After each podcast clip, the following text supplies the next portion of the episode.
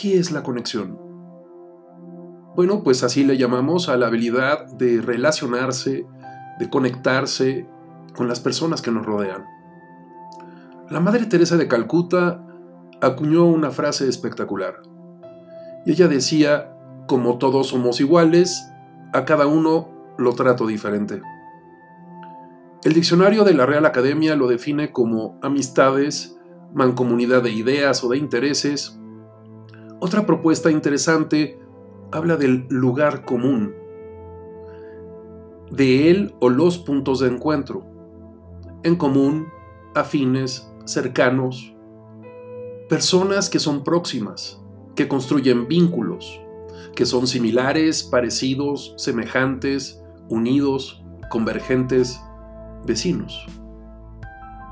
Una persona es capaz de establecer vínculos cercanos, enlaces, relaciones profundas, complicidades desde su aproximación positiva. Esta conexión se construye cuando hay una relación que se establece entre las personas que participan en profundidad o coincidencia, en cooperación. Se manifiesta como solidaridad y camaradería. Pero para que ello ocurra, Debe de haber un profundo conocimiento de gustos, necesidades, debilidades y fortalezas del otro. Lograr un alto nivel de conexión solo es posible cuando estamos dispuestos a relacionarnos aceptando genuinamente al otro como es. Cuando una persona establece un alto nivel de conexión con las personas que le rodean, confía plenamente en ellos y viceversa se construye una lealtad y una proximidad en la que cualquier obstáculo, tropiezo, error o inconveniente se superan de inmediato, sin fracturas, pleitos, agresiones, descalificaciones ni diferencias irreconciliables.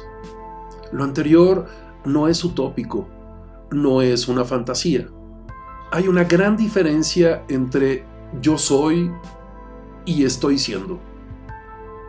¿Cuántas veces la excusa es que soy introvertido, soy impaciente, soy antisocial y por eso no establezco conexiones? Estar siendo significa una elección, abrirte a la posibilidad de dejar de ser introvertido e impaciente o antisocial para lograr esta necesaria conexión. Cuando una persona se resiste a la conexión puede deberse al temor de ser percibido como débil. Y la mayoría de las personas considera que mostrarse vulnerable es síntoma de debilidad. Pero veamos la diferencia. La vulnerabilidad es la incapacidad para prevenir, resistir y sobreponerse a un impacto. La debilidad es la falta de vigor o de fuerza, es carencia de energía o vigor en las cualidades o resoluciones del ánimo. Debilidad también es una preferencia sobre algo o alguien. Ser vulnerable es mostrar mis incapacidades, incompetencias y falta de habilidades, lo cual no determina que soy menos ni que no reúno los demás requisitos para hacerme cargo de mis encomiendas.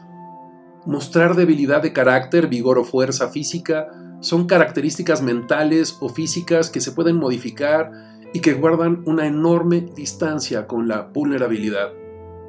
Mostrarme ante el mundo aceptando mis incompetencias me permite asumir mi vulnerabilidad con resiliencia y estar dispuesto a superar las eventualidades.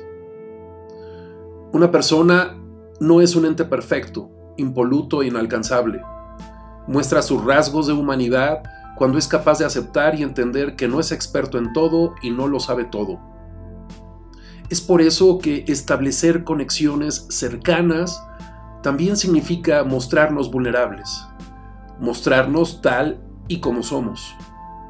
Encontraremos con frecuencia que cuando somos capaces de mostrar nuestras incompetencias y defectos, los que nos rodean posiblemente también adolezcan de las mismas incompetencias y defectos situación que puede derivar en una enorme conexión.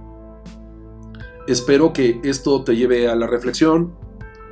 Ya sabes, me puedes localizar en www.santiagobeorlegui.com o en institutovitral.com. Hasta la próxima.